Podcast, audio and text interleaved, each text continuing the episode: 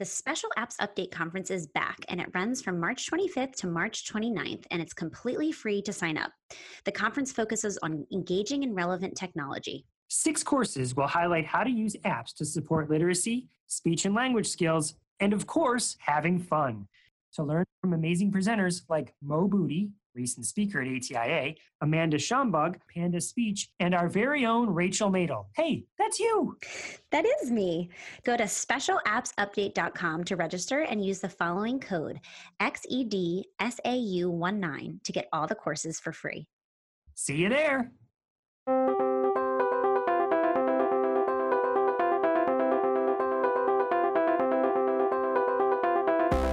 Welcome to Talking with Tech. I'm your host, Rachel Madel, and today I'm so excited because I'm joined by two Bugajs.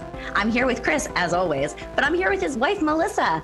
Hey guys, how you doing? Hey Rachel, how are you? I am so good. I am so excited that you're here, Melissa. Oh, I'm so glad to like finally see your face, like real life, not Marco Polo. I love I love how we say this is real life. Like we're still like through a video screen, but it feels more real life, doesn't it? yeah because I don't have to answer you and you're you're going to answer me back.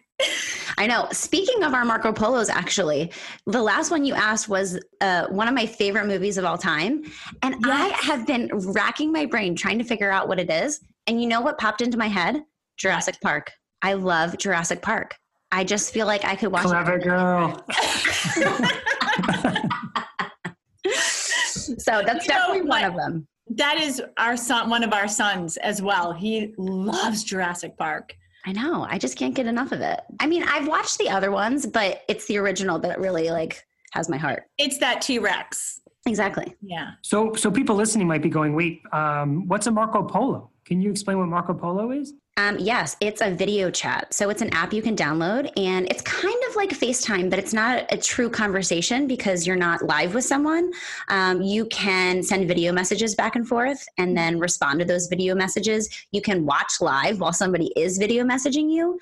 Um, you also can create groups and all these things. So we we've been Marco Poloing, all of us, all three of us.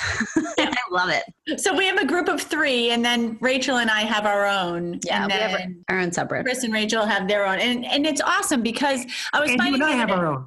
I, and we have our own, and our family has their own. But I was um, showing my vice, uh, my assistant principal the other day because I thought it was a cool app to use because I like how it archives all the conversations, so you can go back. So if you guys are planning for the podcast, or we were planning, you know, for our trip to Hawaii, then we can go back and check each little bit to see oh was it here that she said that i needed to bring my sunscreen? Was it here that you know what i mean? Just so, to be clear just to be clear is are you saying that you and i are going to hawaii or you and rachel are going to hawaii? We already went. We already went last week remember? And that was cool too because that is awesome that you got to document your entire trip and then we got to see it and share with you. And then we documented our snowstorm with you which i knew you were super jealous about I while was. you were in hawaii it's showing true. us lava tubes. It's right. Yeah i was showing you like my snow tubes. Yeah so marco polo is an amazing tool. Um, i actually love using it for speaking with other clinicians. So there's a mm-hmm. lot of speech therapists that I've um, you know connected with in LA, a lot of occupational therapists, and it's a really great way to just quickly talk to somebody. So if you have a referral or something like that, of course you have to to recruit people to get on Marco Polo, but it's just I love it. I'm really really excited about it. I use it all the time, and it feels like you know someone. Like Melissa, I feel like we're best friends. Yeah, and that's because of Marco Polo. Sure. Melissa, I feel like we're best friends. I think that's because of 20 years, Chris. Yeah. All right. So, Melissa, you are here because we're talking about IEPs today. So, can you just introduce yourself a little bit? Obviously, we know you're, you're Chris's wife, um, but what do you do in the special needs world? And um, I'm just really excited to have you on and uh, have your experience and ask you a ton of questions. Awesome. So, well, I started special ed mm, 15 years ago um, because I had I, I was actually a general ed when I first started, and I had the privilege of being chosen to have one of the um, few inclusion classrooms in my school at the time. And I, at the end of that year, I was just like, I want to be her. I want to be a special educator. Um, so that's how my whole career started was i was just totally motivated and inspired by this um, inclusion and special educator that I taught with. She was amazing. So I went and got my master's in it. And then I've just been in the special ed world, um, whether it be team taught, teacher in multiple different, you know, subjects or whatnot. But currently I'm the dean of special ed over at my high school. So I started there as a case manager. Um, and now I am the dean of special education. So basically, what I do is I run IEPs, I run the child study process, um, eligibilities um, to find students that are eligible for special education, and work with my case managers on making sure that everything's compliant, goals are, you know, bridging those needs, and it's a lot of fun. I'm going to be honest with you. I like yeah. it a lot yeah so you're you're a perfect person to have on today because you sit in a lot of iep meetings right? Mm-hmm. yes i do. I do. so, so, let's dive right in. What what are some strategies that you can use at, if you're a teacher you know who's listening or slp who's listening to make more successful iep meetings? What are some strategies that you can start implementing to have more successful outcomes when you're in the middle of an iep meeting Okay, so my first thing I'm going to say is because I love to offer resources, is I read a book called uh, Guide to Collaboration for IEP Teams, and it's by Nicholas R.M. Martin. Perfect. But um, that has been a really great guide. And actually, my district provided it to all the deans this year, and it's like our book study. So even if I wasn't reading that book, it makes you feel like, yeah, what I'm doing is great, but it gives you more help.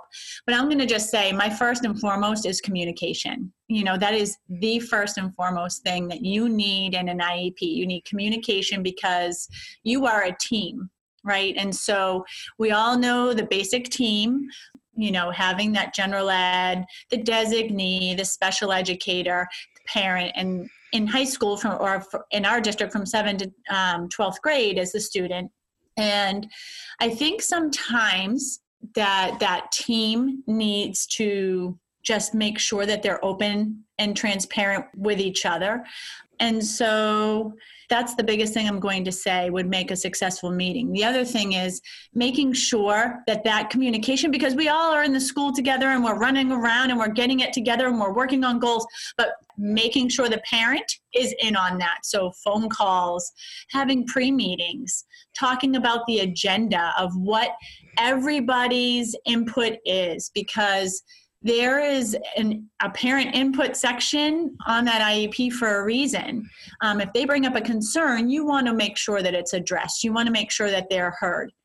As far as communication as well, you want to make sure that you're speaking in a language that everyone can understand. Sometimes we get lost in our jargon and, and what we're saying and all that in education because it's just natural for all of us but it's not natural for a parent who's coming in. So just making sure that that's open. The other thing is that i've been finding a lot of success with this year is creating an agenda.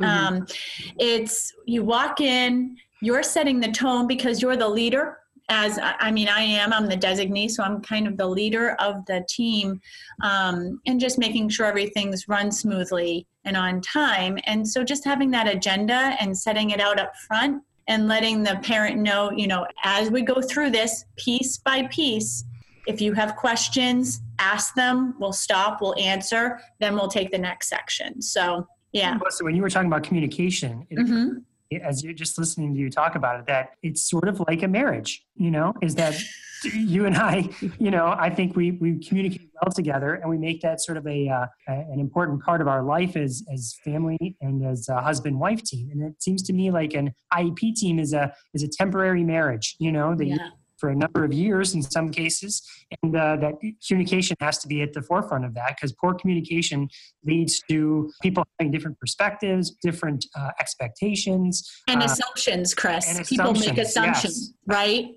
And so sometimes what I've found over the years, and and I'll just say I, I have an incredible mentor that Chris has known for years as well, and actually told me if you're going to learn special ed from someone, this is the person to learn it from.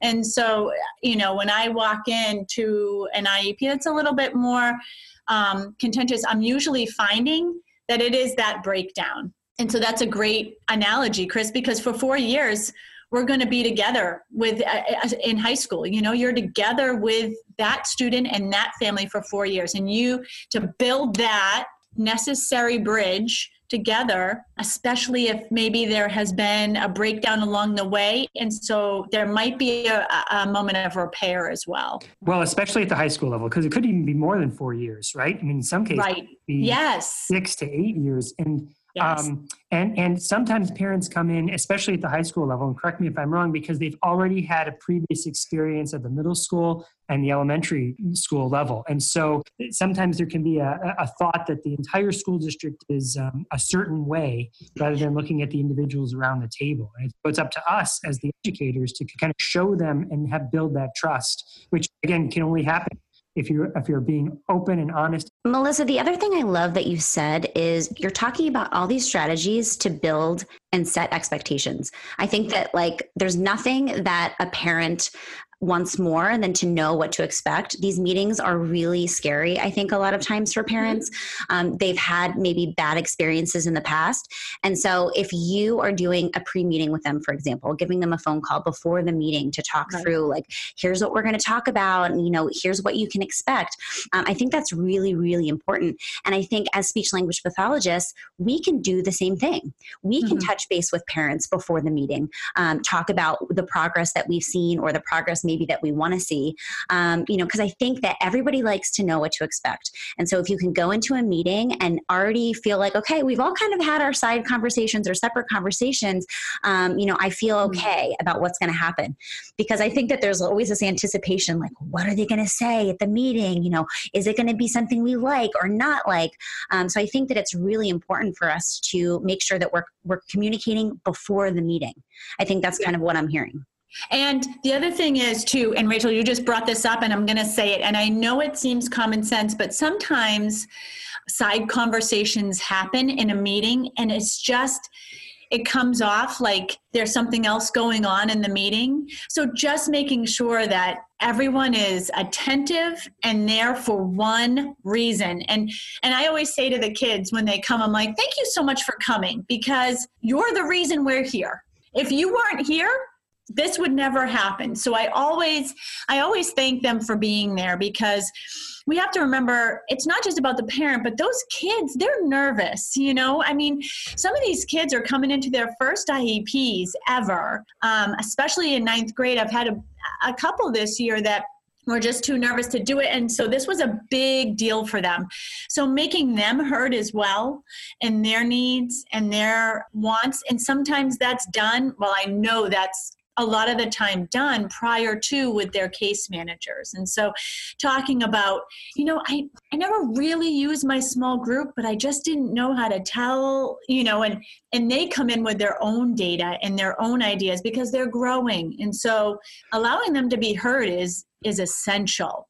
Um, and a lot of the time they've said this to their parent, but their parent has been the one communicating and it's just so powerful to hear it out of the students mouths as well yeah and i think that when you're working especially with older children you know mm-hmm. at the even late middle school and high school especially you have to include them in the conversation. So I oh, love yeah. the idea of having them at the meeting. I was just at a meeting. It was not an IEP meeting, but it was a group meeting at a child's school. Um, this is a 17 year old. And it's really important to not talk about a child um, right. to include them yeah. in the conversation. Because and this this specific you know child that i'm thinking of is using a device. Um, you know he has limited language skills but is very aware of what's going on. Um, mm-hmm. there's nothing that i hate more than when we're just talking about a child. And this could even be a small child too. You know i don't think it's appropriate or respectful to talk about children. Um, you know i include them in the conversation. You know what i'm seeing with so and so is these kinds of things. What do you think? Um, and really posing those questions questions to the student because I think it's just really important to make them feel like we're not talking, this isn't just talking about you, right? This is talking with you.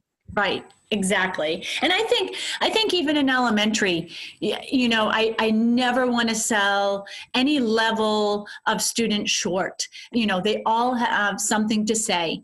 And sometimes it can be, you know, when they're little, you might have to dig a little bit deeper to get what they mean, but they make it known what they want. And so, really being that case manager and hearing them by what they're showing you, by what they're doing, or even if they do have the language to say it.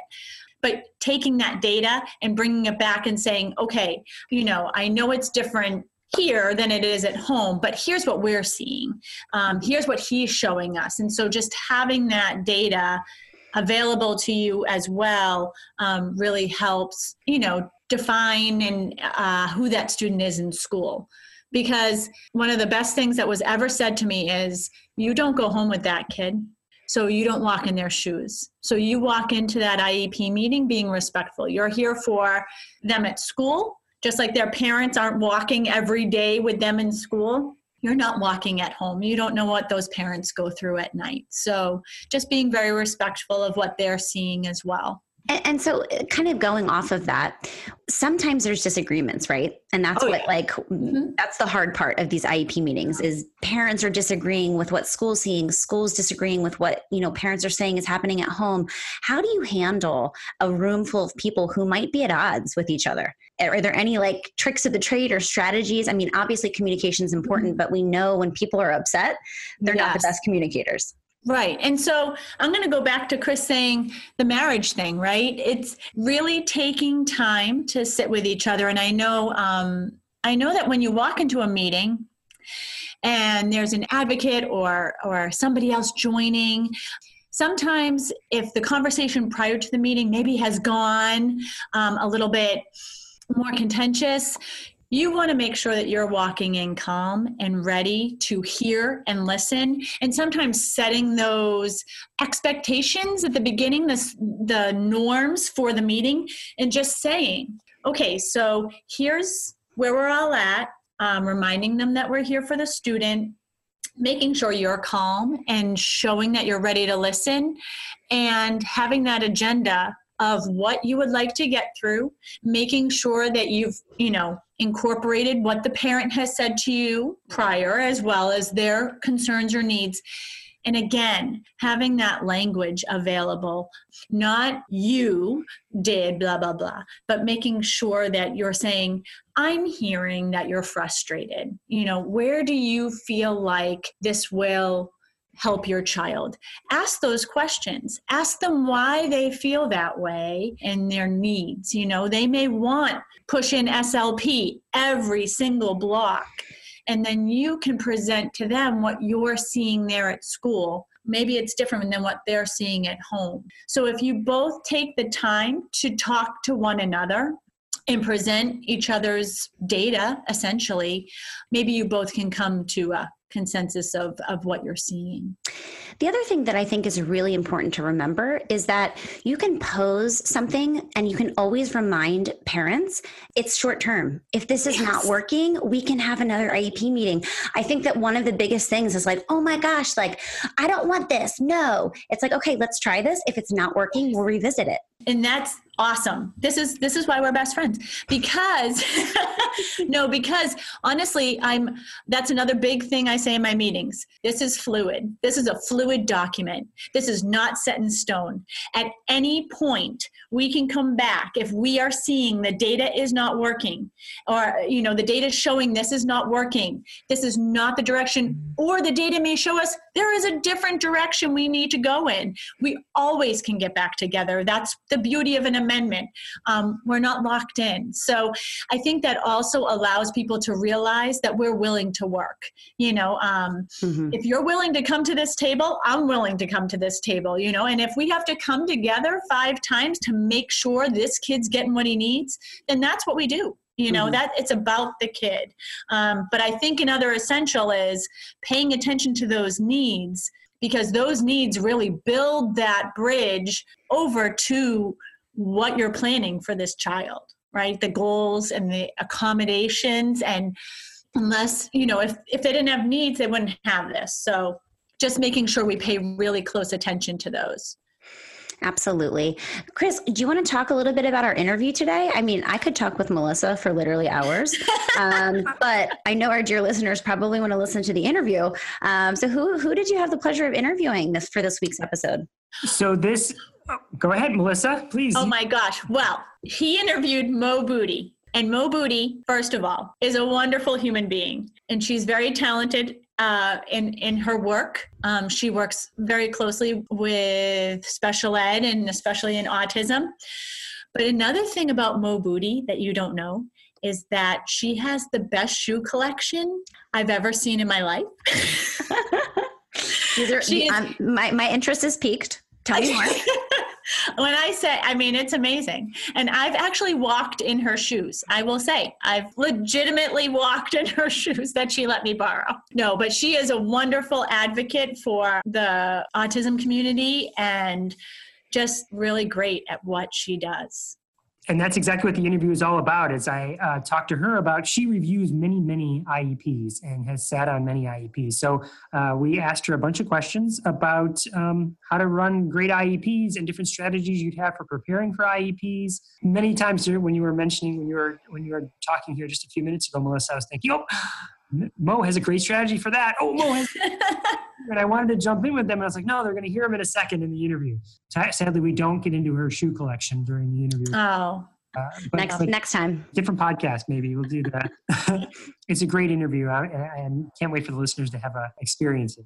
If you guys haven't already, please join us on Facebook. You can search "Talking with Tech" and join our Facebook group. There's lots of amazing things that go on in the Facebook group. We're also revealing soon our special topic. We're going to go live on March 31st at 8 Eastern Standard Time, 5 o'clock Pacific Time.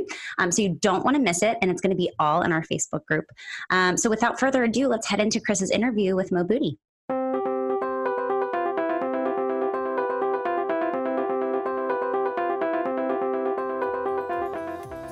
Do you have an idea for a product or book? Or are you ready to go beyond in service presentations? Well, how do you get started? And what if you don't have any business experience at all? Well, I have some great news for you. I'm Mei-Ling Chan, and I'm getting the nitty gritty stories from parents, teachers, therapists, advocates, and people with disabilities who have created successful businesses, and they're sharing their intimate stories with you. Listen to us on the Exceptional Leaders Podcast and fast track creating and building and sharing your idea with the world so that you can help more people.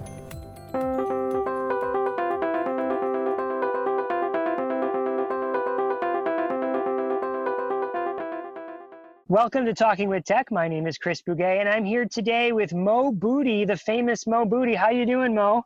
I'm doing great. Thanks for having me. So, Mo, I guess uh, just a little bit of background about you is that you and I have actually presented together once. Was that Closing the Gap? Tell us about that. Oh my gosh, last year was so fun. So, I usually do this um, app, kind of app cloud technology presentation with a dear friend of mine, Dan Hurley, and he couldn't make it. And I didn't want to disappoint. So I actually contacted you, Chris, and then Matt Press, and I had them both call me on my cell phone, which would be totally inappropriate in a presentation, and um, then pretended like they just randomly called me to share some awesome piece of technology or awesome app or whatever. And then uh, we already had Zoom links already prepared and Zoom them right in. So even though they didn't get to attend this com- that conference that year, they both attended because they both presented um, some, some information and, and the audience absolutely loved it. Yeah, it was super fun. it was so much fun. So, so people who don't know you, Mo, I'm, I'm, I'm jumping right in here like everybody knows you, but there could, could be people listening that don't know who Mo Buti is. Can you tell us a little bit about yourself, who you are, and what you do? Sure, yes. I've been in the field of disabilities for 29 years. Um, so I was a special education teacher, um, which I loved doing for many years. Then I became an autism itinerant. And then I became the director of autism and intellectual disabilities for Chicago Public Schools.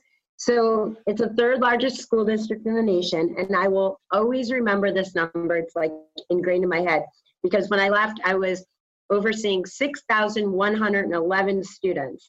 Um, great job, awesome job, but sometimes I felt I could help more people outside of a big district than I could on the inside. So it's four years ago, I left and I started my own company. And the cool thing about this is I get I have like four different hats I can wear.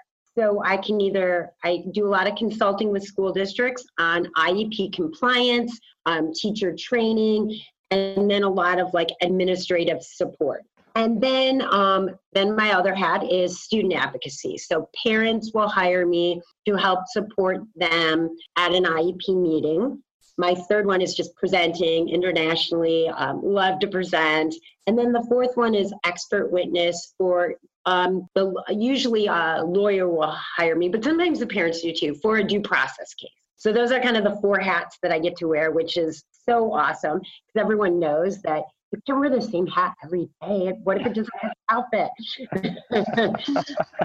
that is so great. So do you find that there's one that you do more frequently than the other, or are they sort of equal hats? Um, the expert witness is the um, least frequent, thank God. That means not everyone's suing districts.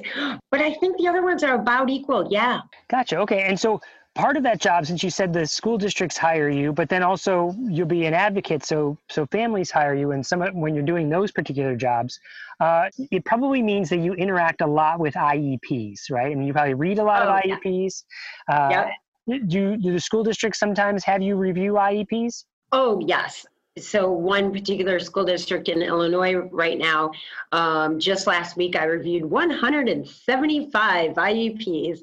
Um, I just love it. I, I the, the joke is that I'm the IEP police um, because it's such an important valuable document when done correct. So there you go, done correctly. And that kind of brings me to, to this question, which is what kind of tips would you have for people when they're trying to draft an IEP and so it's done correctly? So it's so it's awesome. So it's something that yeah. you know that, that it's useful for people. So my very first tip I always tell people is write the IEP as if the student is moving tomorrow. And the reason why I say that is because you might know what you're thinking or saying or why you're thinking or saying it. But if the child's moving tomorrow, I want to make sure that teacher and that team knows exactly what it is that we are trying to convey with this document. So that's like my first thing I love to tell um, people. And the other thing is present levels. The present levels are so important. They should really drive the whole IEP. So, how do the present levels you know, um, drive goals and services. So when I say those things, I mean, I want to know exactly what are the areas of the deficit, right? What are the areas of strength? How does this student learn? And then all those things should have a clear connection to accommodations, goals, and services. And when I'm thinking about a legally sound IEP, that's kind of the place to start.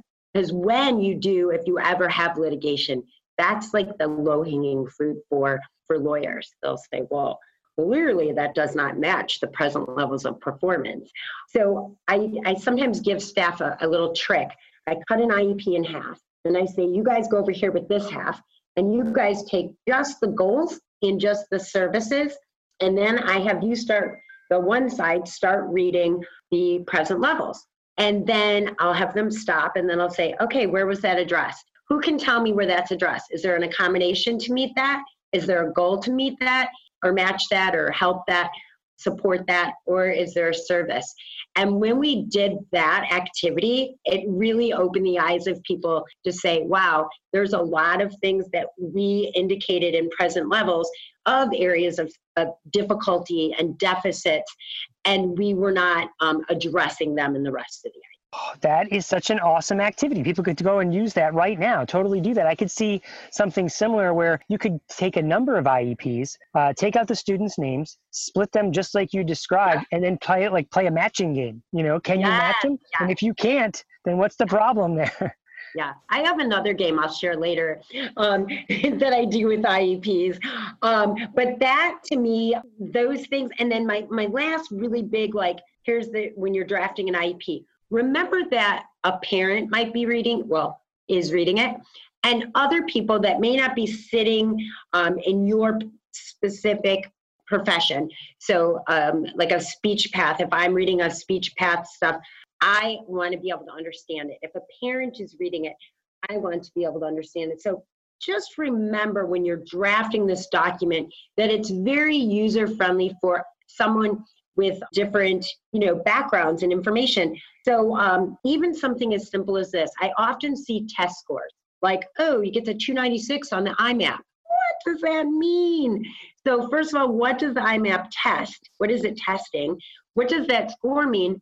And even what does that mean compared to his non-disabled same grade peers? Because that then that draws that picture. Then i say okay I know why this information is valuable. Now it, it has meaning assigned to it.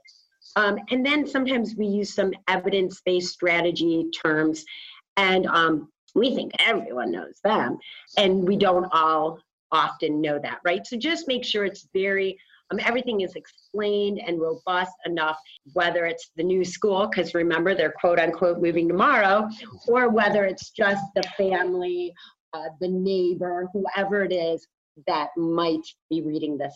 Awesome, awesome advice. Totally awesome advice. I mean, uh, so many people could could benefit from just doing what you said right there as far as uh, thinking about the next where the person will be going you, you and you might be thinking because i hear this a lot well they're not going anywhere they're not moving but you don't know that you don't know that somebody's not moving people's situations change all the time so yeah definitely. Uh, so what are some? So those are some good advice to make an an IEP awesome. Uh, again, having reviewed lots of IEPs, what do you think are some common mistakes or you know, oh my gosh, gotchas? You know, uh, some things that you see that you hope people would avoid.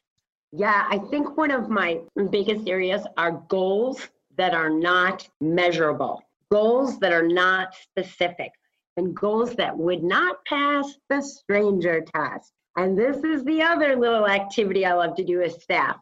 I love to have somebody read a goal, and then I want someone to perform what they think that mastery looks like. And you would be surprised where they go, no, no, no, that's not what I meant. Yeah, well, that's what you wrote. Or that's what I interpreted what you wrote because you wrote it too vague. So, you know, very uh, measurable, meaningful, specific. I, I like the SMART goal um. I know that um, some people think just putting a percentile on a goal makes it measurable. You know, they're like, oh, sorry, you're right, it's not measurable at 80%. and like, that doesn't help make it measurable. So that probably is literally one of the biggest pitfalls ever. And then how can you track progress? How can you progress monitor when the goal is not truly measurable? Um, that's probably a, one of my biggest things. Another one, which will be just blend in perfectly for this conversation, is that assistive technology is actually not being considered for access and progress in academics. So they check the box that they considered it, but who considered it? Who had the expertise to consider it?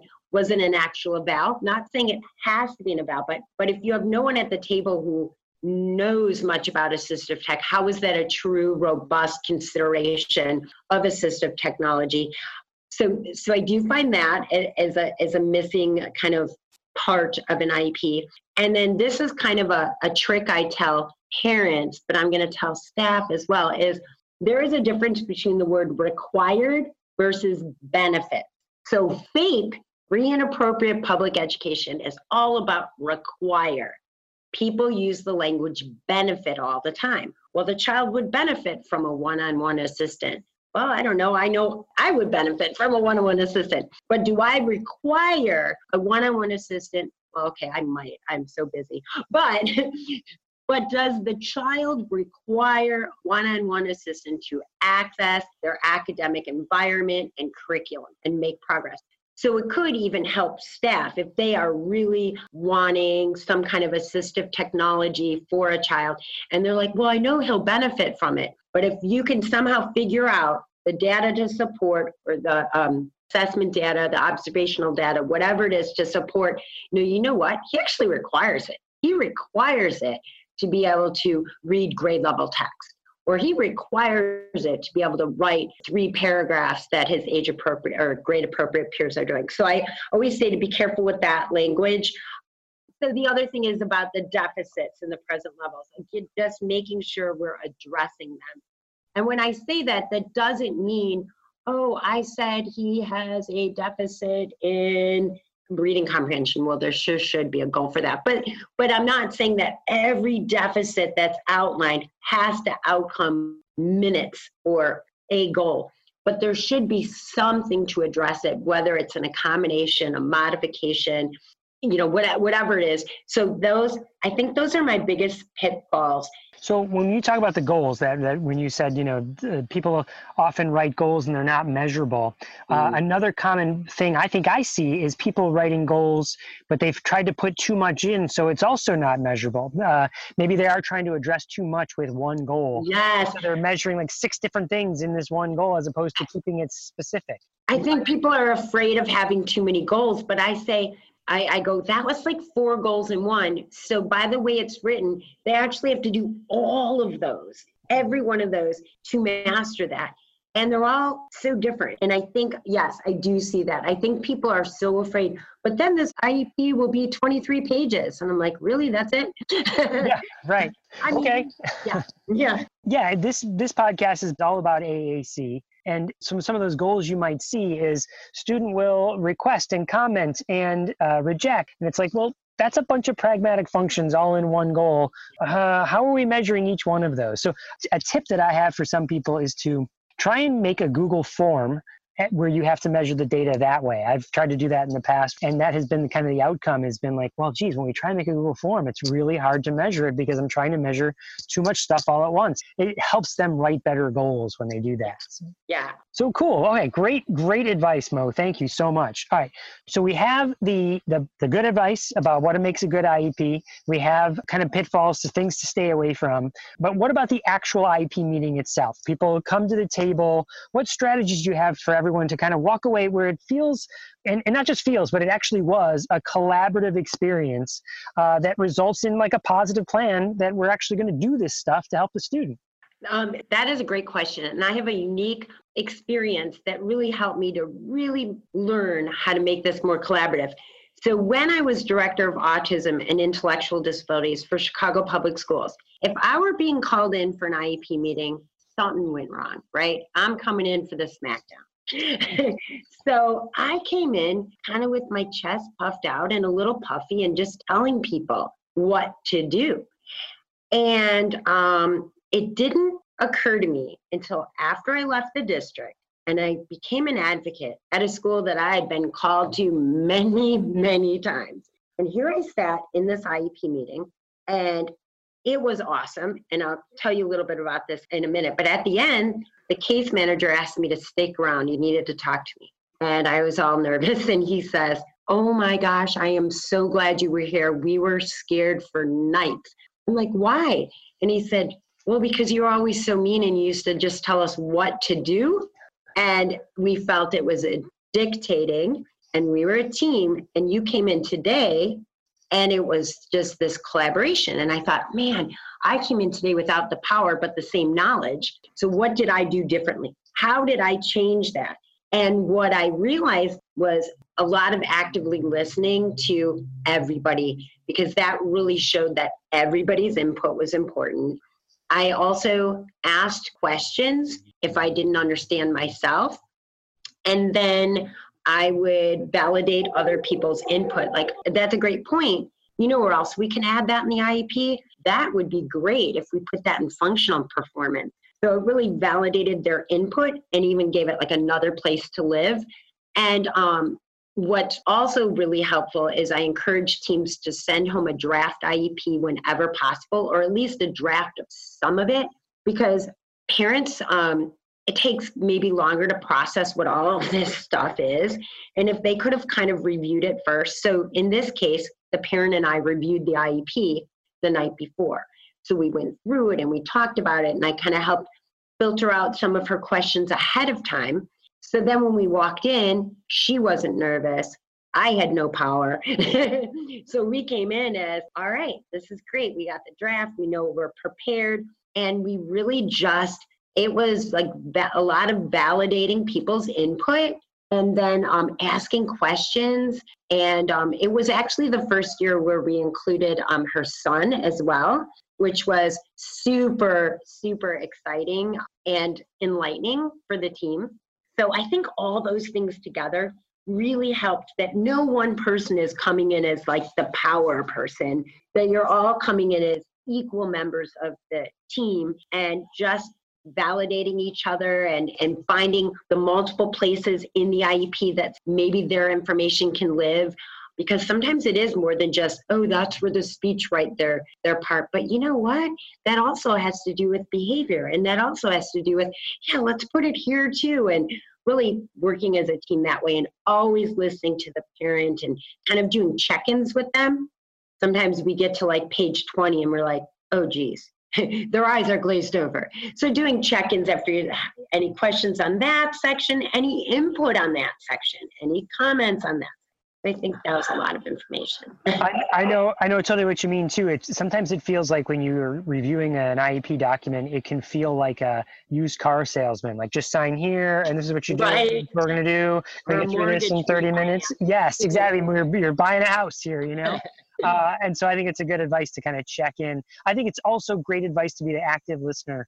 So often I find that sometimes people go into IEP meetings with this idea that I'm going to defend my my position. I've already decided what's best for your kid, so now I'm going to tell you what it is. And or a parent might come in and say that same thing. I've already decided that this is how it's going to be.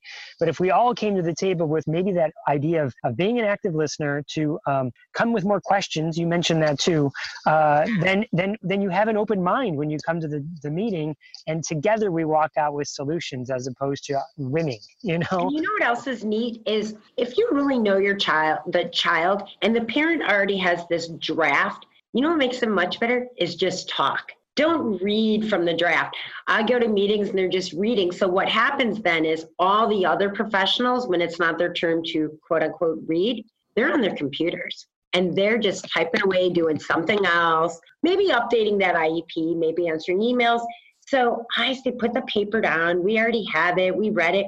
Just talk. Tell me about how's it been working teaching math to my son? What's it like? Or how are the OT sessions going? And, you know, so it really makes that even helps with making it more conversation, right? Then I'm not reading something.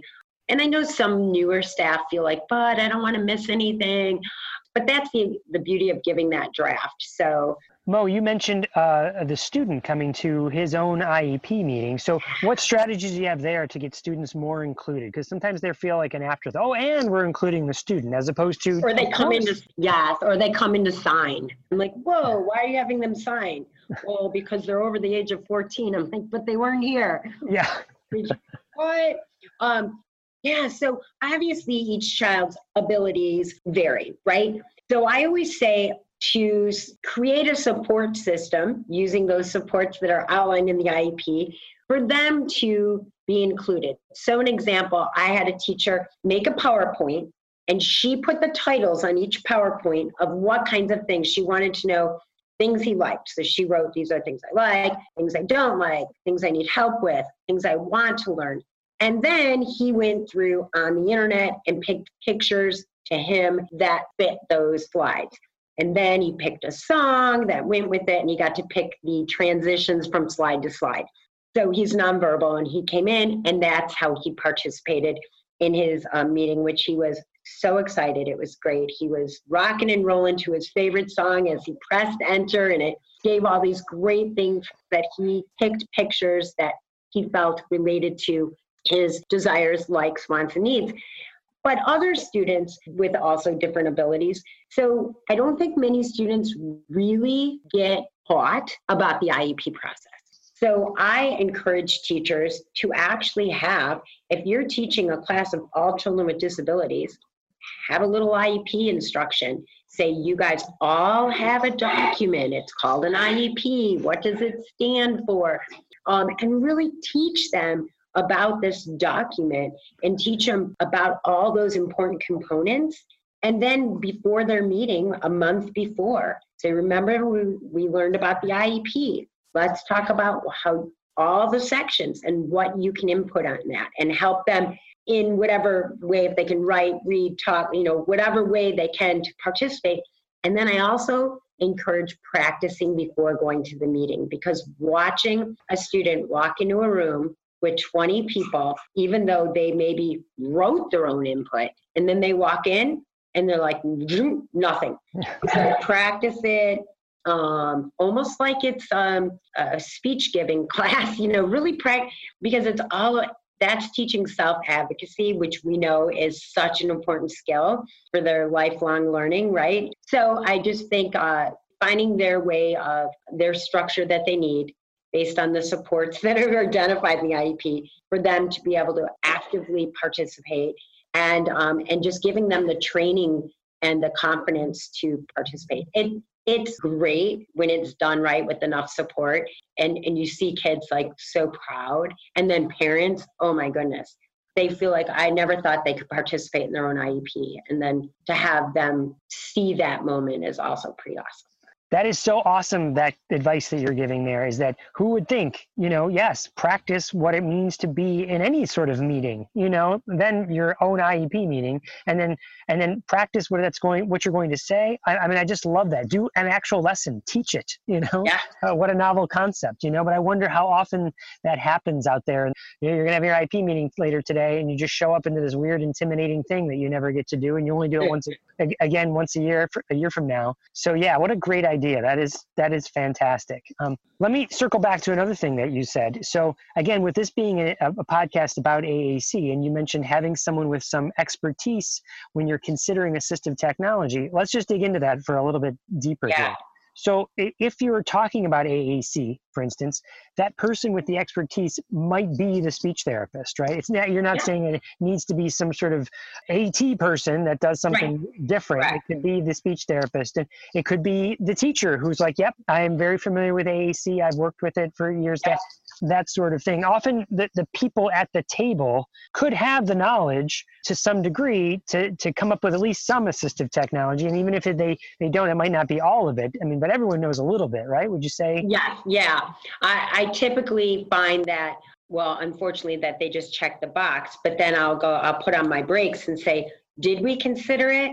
And let's do that out loud because a lot of the IEPs throughout different states just have a box that you check. So I say, let's do that consideration out loud. I want that discussion because what you, the teacher, knows as assistive technology might be different than, like you said, the speech or the OT. So let's bring those all on the table. And sometimes parents will come in with great like well at home i use google keep. And i'm like yes. You know so um, so that's why that one should be more than a checkbox. It really should be a discussion. Yeah we advocate for having that conversation at the accommodations page. Yeah so when you're talking about what the student needs that goes as an accommodation. I mean all of it is what the student needs but specific to fape you put that there that could be a communication device. That could be graphic organizers. That could be visuals. It could be lots of things but that's where you have that discussion. At least that's where we do it. Yeah definitely. And and i think the reminder is and i never like the name assistive technology because people think you plug it in. Mm-hmm. so just the reminder that technology doesn't always mean there's a plug. So when i like i was recently at a meeting and they said no assistive tech. And I said, really? Because you just spent 15 minutes telling me about all the assistive tech you're using. They're like, no, he doesn't have a communication device. I'm like, ah. so yeah, just kind of reminding everyone of the exhaustive list that could be assistive tech. Yeah, absolutely, absolutely. So let me ask you this, Mo. This is kind of a question I like to ask uh, everybody: is w- having worked with people with disabilities for for many years and constantly learning new things, what's driving your learning right now? What kind of uh, what's interesting to you? What are what are you fascinated about, or what do you want to learn more about? So I think this is more out of a necessity is trauma informed care.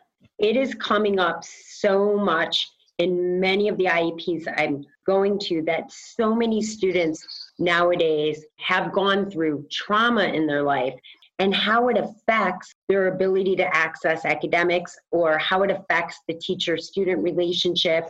And I mean, I think I know a little bit. Like, I, I know that, you know, validating feelings and validating their perception on what occurred, but there's so much more. So, so I know that one additional thing I really want to dive into more is this trauma informed care.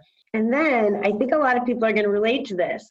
I need to find a way to turn off my brain, to turn off my brain, because all those hats I'm wearing, I'm always thinking and thinking and thinking. And um, so I'm, I'm going to look into some meditation. To kind of calm down, sleep better. I think then I'm more alert and more focused when I'm not asleep. so those are kind of my two areas where I'm thinking of like growing and, and learning in. That's such good advice. Be mindful, mindfulness and taking care of yourself because then you can do a better job taking care of other people and helping other people. I think that's yeah. such awesome advice. All of us could take that and do that because we often give too much and not take care of ourselves and we don't yeah. do as good a job. Uh, you're not gonna believe this, but literally last week I went to trauma awareness training. Um, yeah, 101. Yes, yes. Yes. One of my big takeaways from that was first of all, more people than we think have had traumatic experiences, and they can. We all. It's very personal. What they mm-hmm. were saying is training. You know, what our reactions to it. Yep. But then uh, what we do when we are interfacing with somebody that may have had some trauma is, is sometimes as a care person, you think you might think, well, let me dig into this trauma a little bit more. Tell me more about the traumatic experience, because then the more I know, then I can help you. But that yeah. can often be like the, the trigger. Yes, the trigger. Yep. Um, and being aware that I don't know what I'm doing. Like I'm not a social worker who has, I have one two hour training, you know, you know, mm-hmm. trauma awareness. I want to empathize. I want to help, but it can often coming from this right space yeah. of wanting to help people can often be like, I need to know when to do the handoff to somebody that is trained on, on trauma. Yeah. These are red flags. I'm, I'm being aware that you, you are talking about a traumatic experience. Let's go talk to a counselor. yeah. Right. Right. Right. Yeah definitely. Uh, yeah, and and especially in this particular podcast, since we are speaking about people who use AAC, those uh, ways that they might manifest themselves. Uh, some people could talk about their trauma. The people that who use AAC might need some sort of um, alternate modality to talk about their yeah, trauma or right. to to to overcome it um, or to deal. And so, just recognize that it might be the behavior that you're seeing could be stemming from some sort of traumatic or stressful experience, not necessarily. A great quote that came out of it was There's no such thing as maladaptive behaviors. Everything is just an adaptive behavior to a situation. It's like, yeah, mm-hmm. right. These kids aren't acting out for no reason. There's right. some reason that they're, the behaviors are the way they are. So, uh, we could talk about this. It could be a whole other podcast. I know, right? well, let, let me ask, let me end with this question and say, how do people reach out to you? If they want to hire Mo Buti or they want to learn more, they want to, to learn about you, what do they do? Oh, um, so um, they can email me at mobuti at hotmail.com, which is spelled M O B U T I at hotmail.com. Or they can check out my website, with, which is www www.aiepautism.com. Those are probably the two best ways. Fantastic, Mo. Well, thank you very much for coming on the podcast, and we'll talk to you later. Awesome. Thank you. Thank you, everyone.